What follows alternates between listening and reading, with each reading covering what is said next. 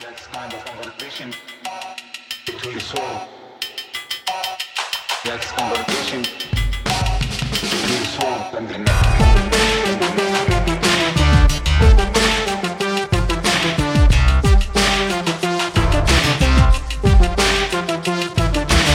Hello, Prestige heads, and welcome to American Prestige. I'm Uh, here alone because Derek has something to do, but I'm very excited to welcome to the podcast Frank Costigliola.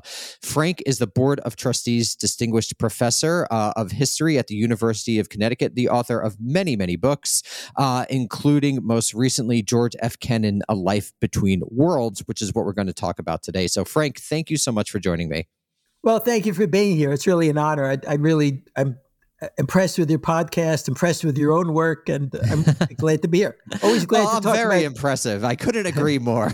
true, true. well, and, that, and Kennan, Kennan is highly relevant to today. Yes, absolutely. And and we're going to talk about that because actually one of the one of the things that I wanted to start with is that Kennan is is someone who's like the doyen of foreign policy, you know, someone who's going to I think be be read in a 100 years um, unlike I would say someone like Kissinger. You know, Kennan might be the big 20th century foreign relations thinker whether he you know takes his place alongside someone like Machiavelli or Thucydides only time will tell but he has that sort of corpus. So could you talk to me about who why is kennan important to today? Uh, and particularly there's so much work on him and what you thought this work was lacking. So first why is kennan important who was he? And then where do you see yourself fitting into the large corpus that has been written about him? Kennan kennan is important for two main reasons and superficially they're contradictory but they're really not. Uh, he's most famous for authoring the long telegram 1946, and the uh, so called Mr. X article published in Foreign Affairs in July 1947.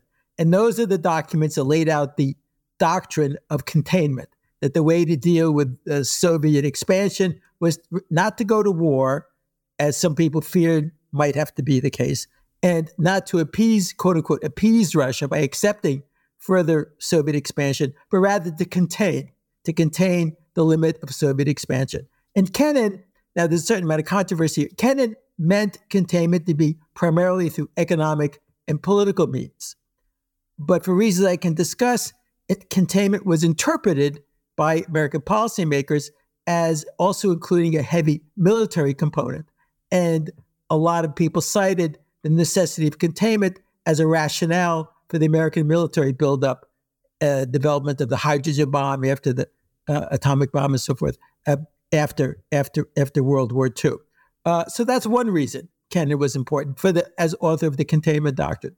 But I think what's what's crucial here, and this is part of my own contribution, what's crucial here is that Kennan understood containment to be an if-then proposition, an if-then proposition.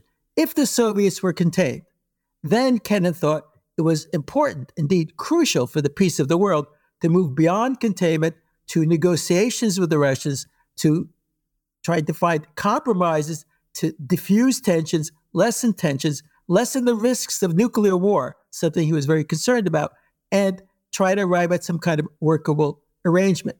That second part of Kennan, I think, has not been emphasized enough, particularly by Kennan's authorized biographer, John Gaddis, who uh, certainly appreciated Kennan the Cold Warrior, but not Kennan who, who became the critic of the Cold War because he thought the Cold War really should have come to an end decades before it did.